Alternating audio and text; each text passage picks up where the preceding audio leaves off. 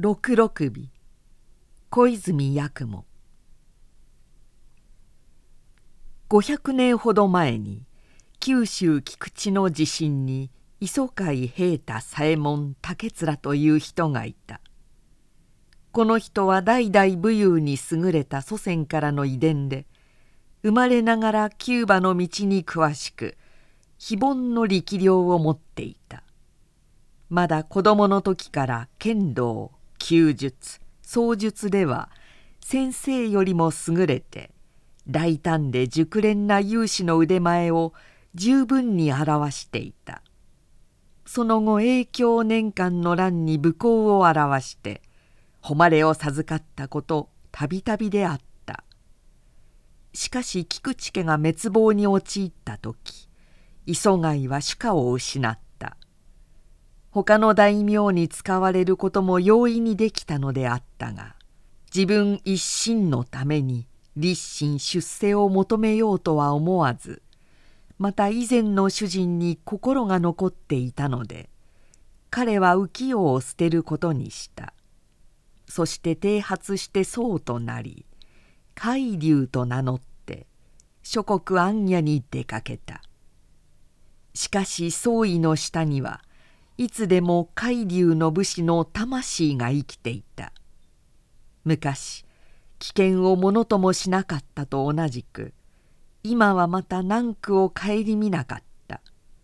それで天気や季節に頓着なく他の僧侶たちのあえて行こうとしないところへ清い仏の道を説くために出かけた。その時代は亡霊乱雑の時代であった。それでたとえ僧侶の身でも一人旅は安全ではなかった。初めての長い旅のうちに海流は折があって甲斐の国を訪れた。ある夕方のこと。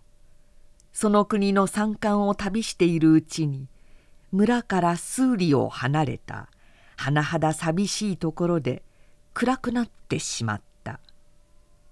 そこで星の下で夜を明かす覚悟をして路傍の適当な草地を見つけてそこに伏して眠りにつこうとした。彼はいつも喜んで不自由を忍んだ。それで何も得られない時には裸の岩は彼にとっては良い寝床になり松の根はこの上もない枕となった。彼の肉体は鉄であった。梅雨雨霜雪に悩んだことは決してなかった。横になるや否や斧と大きな薪の束を背負うて道をたどってくる人があった。この木こりは横になっている海流を見て立ち止まってしばらく眺めていた後で驚きの調子で言った「こんなところで一人で寝ておられる方はそもそもどんな方でしょうか。この辺りには変化のものが出ます。たくさんに出ます。あなたは魔物を恐れませんか?」海流は快活に答えた「我が友わしはただの雲水じゃ。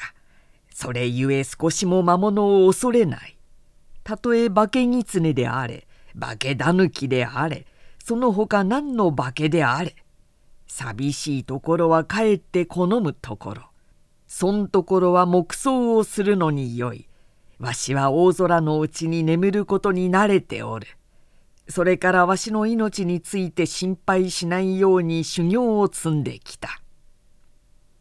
こんなところにお休みになる奇想は全く大胆な方に相違ない。ここは評判のよくない。甚だよくないところです。君子危うきに近寄らずと申します。実際こんなところでお休みになることは甚だ危険です。私の家はひどいあばら屋ですがお願いです一緒に来てください食べるものといっては差し上げるようなものはありません。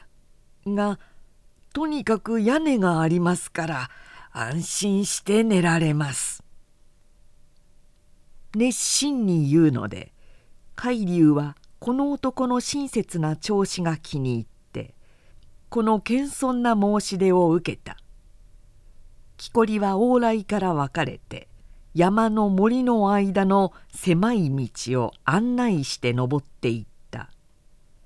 凹凸の危険な道で時々断崖の縁を通ったり時々足の踏み場所としては滑りやすい木の根の絡んだものだけであったり時々尖った大きな岩の上または間をうねりくねったりしていた。しかしようやく海流はある山の頂の平らな場所へ来た。満月が頭上を照らしていた。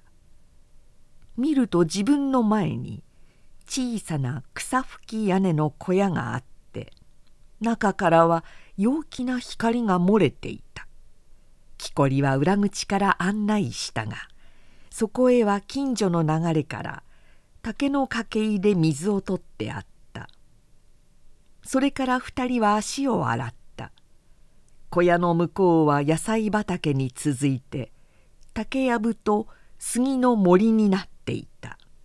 それからその森の向こうにどこかはるかに高いところから落ちている滝がほのかに光って長い白い着物のように月光のうちに動いているのが見えた。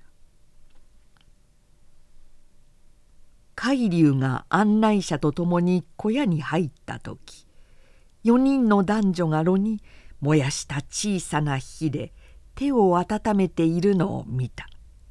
僧に向かって丁寧にお辞儀をして最もうやうやしき態度で挨拶を言った。海流はこんな寂しいところに住んでいるこんな貧しい人々が上品な挨拶の言葉を知っていることを不思議に思った。これは良い人々だ。彼は考えた。誰かよく礼儀を知っている人から習ったにそういない。それから他の者が主と言っているその主人に向かっていた。その親切な言葉や皆さんから受けた甚だ丁寧なもてなしから私はあなたを初めからの木こりとは思われない。多分以前は身分のある方でしたろう。木こりは微笑しながら答えた「はい。その通りでございます。ただいまはご覧の通りの暮らしをしていますが昔は相当の身分でした。私の一代記は自業自得で霊落したものの一代記です。私はある大名に仕えて重い役を務めていました。しかしあまりに主食に浸って心が狂ったために悪い行いをいたしました。自分のわがままから家の破滅を招いてたくさんの生命を滅ぼす原因を作りました。その罰が当たって私は長い間この土地に亡命者となっていました。今では何か私の罪滅ぼしができて祖先の加盟を再興することのできるようにと祈っています。しかしそういうこともできそうにありません。ただ真面目な懺悔をしてできるだけ不幸な人々を助けて私の悪行の償いをしたいと思っております。海流はこの良い決心の告白を聞いて喜んで主人に言った「若い時につまらぬことをした人が後になって非常に熱心に正しい行をするようになることをこれまでわしは見ています。悪に強い人は決心の力でまた善にも強くなることはお経にも書いてあります。御身は良い心の方であることは疑わない。それでどうか良い運を御身の方へ向かわせたい今夜は御身のために度胸をしてこれまでの悪行に打ち勝つ力を得られることを祈りましょう。こう言ってから海流は主人に「おやすみなさい」を言った。主人は極めて小さな部屋へ案内した。そこには寝床が述べてあった。それから一度眠りについたが海流だけは安どの明かりの脇で度胸を始めた。遅くまで度胸権行に余念はなかった。それからこの小さな寝室の窓を開けて床につく前に最後に風景を眺めようとした。夜は美しかった。空には雲もなく風もなかった。強い月光は樹木のはっきりした黒影を投げて庭の露の上に輝いていた。キリギリスやスズムシの鳴き声は騒がしい音楽となっていた。近所の滝の根は夜の更けるに従って深くなった。海流は水の音を聞いていると渇きを覚えた。それで家の裏の掛け井を思い出して眠っている家人の邪魔をしないでそこへ出て水を飲もうとした。襖をそっと開けた。そうして安どの明かりで五人の王がした体を見たがそれにはいずれも頭がなかった。直ちに何か犯罪を想像しながら彼はびっくりして立った。しかし次に彼はそこに血の流れていないことと頭は切られたようには見えないことに気がついた。それから彼は考えた。これは妖怪に化かされたかあるいは自分は六六尾の家におびき寄せられたのだ。総人気にもし首のない銅だけの六六尾を見つけてその銅を別のところに移しておけば首は決して再び元の銅へは帰らないと書いてある。それからさらにその書物に首が帰ってきて銅が移してあることを悟ればその首は鞠のように跳ね返りながら三度血を打って非常に恐れてあえぎながらやがて死ぬと書いてある。ところでもしこれが六六尾なら災いをなす者ゆえその書物の教え通りにしても差し支えはなかろう。彼は主人の足をつかんで窓まで引いてきて体を押し出したそれから裏口に来てみると戸が閉まっていたそれで彼は首は開いていた屋根の煙出しから出ていったことを察した。静かに戸を開けて庭に出て向こうの森の方へできるだけ用心して進んだ。森の中で話し声が聞こえた。それで良い隠れ場所を見つけるまで影から影へと忍びながら声の方向へ行った。そこで一本の木の幹の後ろから首が五つとも飛び回ってそして飛び回りながら談笑しているのを見た。首は地の上や木の間で見つけた虫類を食べていた。やがて主人の首が食べることをやめていったああ今夜来たあの旅の僧全身よく肥えているじゃないか。あれを皆で食べたらさぞ満腹することであろう。あんなことを言ってつまらないことをした。だから俺の魂のために度胸をさせることになってしまった。今日を読んでいるうちは近寄ることが難しい。称名を唱えている間は手を下すことはできない。しかしもう今は朝に近いから多分眠ったろう。誰か家へ行ってあれが何をしているか見届けてきてくれないか。一つの首若い女の首が直ちに立ち上ってコウモリのように軽く家の方へ飛んでいった。数分の後帰ってきて大驚愕の調子でしゃがれ声で叫んだ「あの旅僧はうちにいません。行ってしまいました。それだけではありません。もっとひどいことには主人の体を取っていきました。どこへ置いていったか分かりません」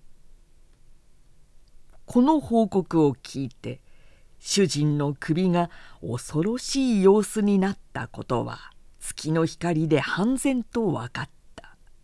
目は大きく開いた。髪は逆立った。歯はきしった。それから一つの叫びが唇から破裂した。憤怒の涙を流しながら怒鳴った「体を動かされた以上再び元通りになることはできない。死なねばならない。皆これがあの僧の仕業だ。死ぬ前にあの僧に飛びついてやろう。引き裂いてやろう。食い尽くしてやろう。わあおそこにいる。あの木の後ろあの木の後ろに隠れている。あれあの太った臆病者。同時に主人の首は他の4つの首を従えて海流に飛びかかった。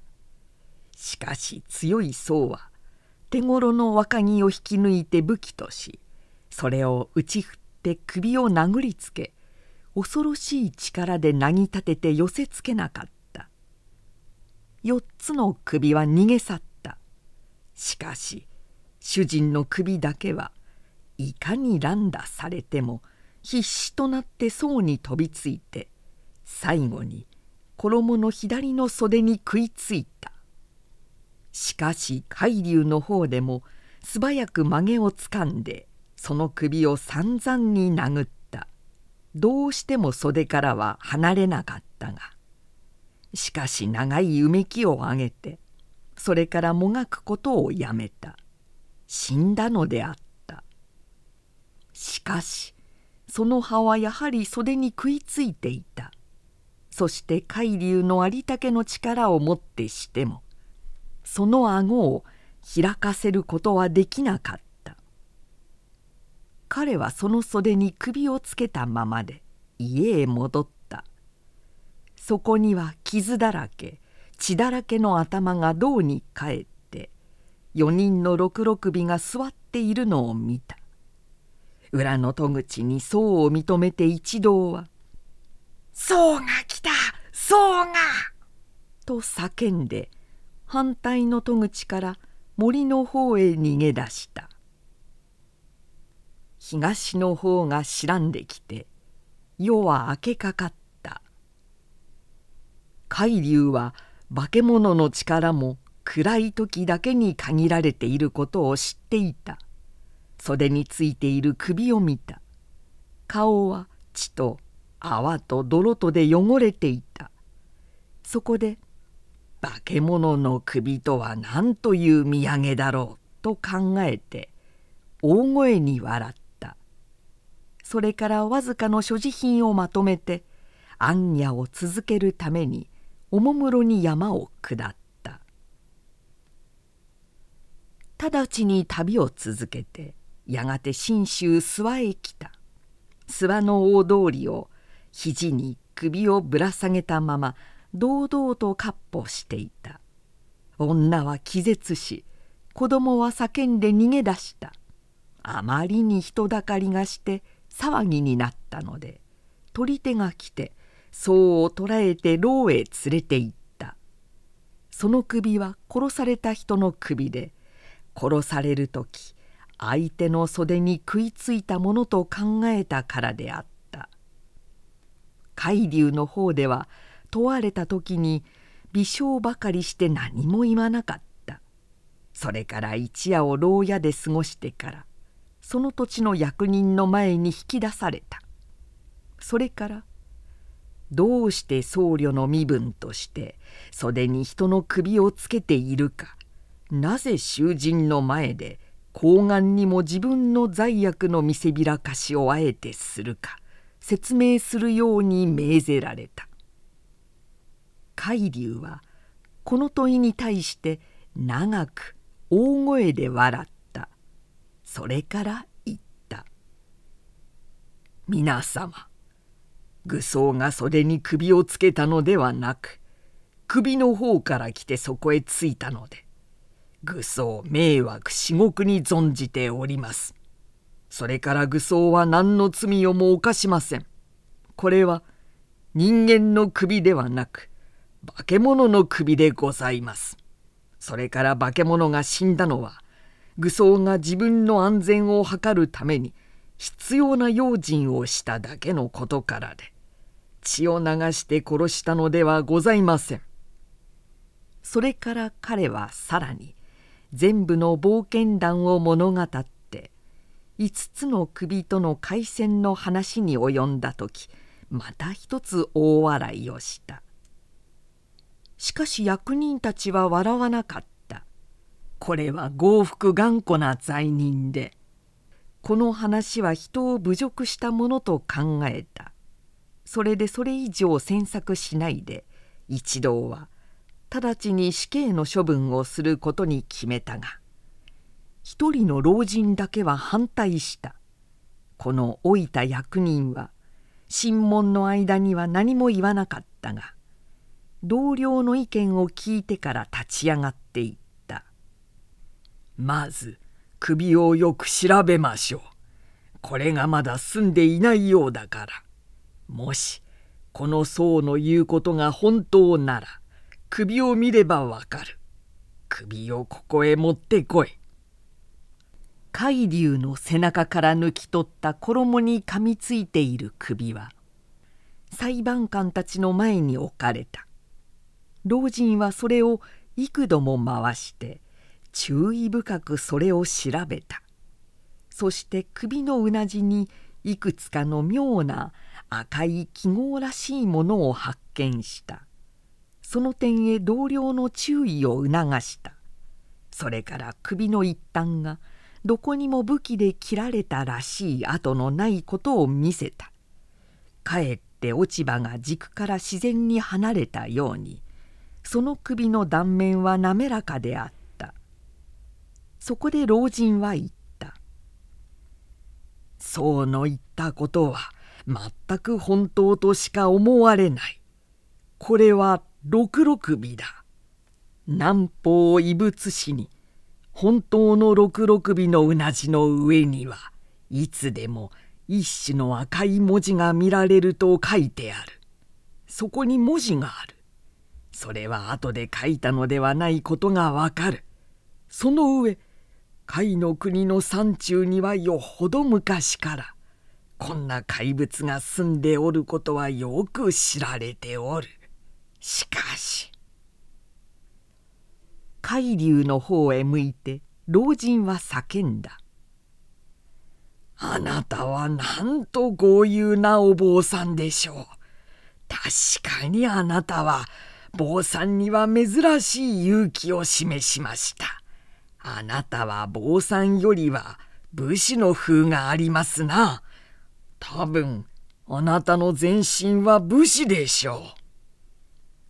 いかにもお察しの通り」と海流は答えた。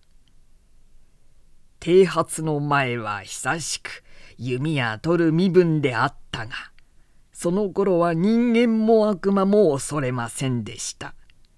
当時は九州磯貝平太左衛門竹面と名乗っていましたがその名をご記憶の方もあるいはございましょう。その名前を名乗られて簡単のささやきがその法廷に満ちた。その名を覚えている人が多数居合わせたからであった。それからこれまでの裁判官たちはたちまち友人となって兄弟のような親切を尽くして簡単を表そうとした。うやうやしく国森の屋敷まで護衛していた。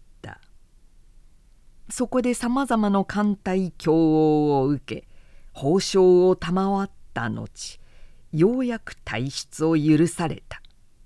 面目身に余った海流が諏訪を出た時はこの儚いシャバ世界でこの僧ほど幸福な僧はないと思われた。首はやはり携えていった。土産にすると戯れながら。さて首はその後どうなったか。その話だけ残っている。諏訪を出て一両日の後海流は寂しいところで一人の盗賊に止められて衣類を脱ぐことを命ぜられた。海流は直ちに衣を出して盗賊に渡した。盗賊はその時初めて袖にかかっているものに気がついた。さすがの追いはぎも驚いて衣を取り落として飛び退いた。それから叫んだ「いやこりゃとんでもない坊さんだ。俺よりもっと悪党だね。俺も実際これまで人を殺したことはある。しかし袖に人の首をつけて歩いたことはない。よしお坊さん。こりゃ俺たちは同じ商売仲間だぜ。どうしても俺は感心せずにはいられない。ところでその首は俺の役に立ちそうだ。俺はそれで人を驚かすんだね。売ってくれないか。俺の着物とこの衣と取り替えよう。それから首の方は五両出す。海流は答えた。お前が是非と言うなら首も衣もあげるが実はこれは人間の首じゃない化け物の首だそれでこれを買ってそのために困ってもわしのために欺かれたと思ってはいけない面白い坊さんだね追いはぎが叫んだ人を殺してそれを冗談にしているのだからしかし俺は全く本気なんだ。さあ、着物はここ。それからお金はここにある。それから、首をください。何もふざけなくってもよかろう。さあ、受け取るがよい。海流は言った。わしは少しもふざけていない。何かおかしいことでももしあれば、それはお前がお化けの首を大金で買うのが馬鹿げていてはおかしいということだけさ。それから海流は大笑いをして去った。こんなにして盗賊は首と衣を手に入れてしばらくお化けの僧となって追いはぎをして歩いた。しかし諏訪の金棒へ来て彼は首の本当の話を聞いた。それから六六尾の亡霊のたたりが恐ろしくなってきたそこで元の場所へその首を返して体と一緒に葬ろうと決心した彼は甲斐の山中の寂しい小屋へ行く道を見つけたがそこには誰もいなかった。体も見つからなかった。そこで首だけを小屋の後ろの森に埋めた。それからこの六六尾の亡霊のために背書きを行った。そして六六尾の塚として知られている塚は今日もなお見られる。とにかく日本の作者はそう公言する。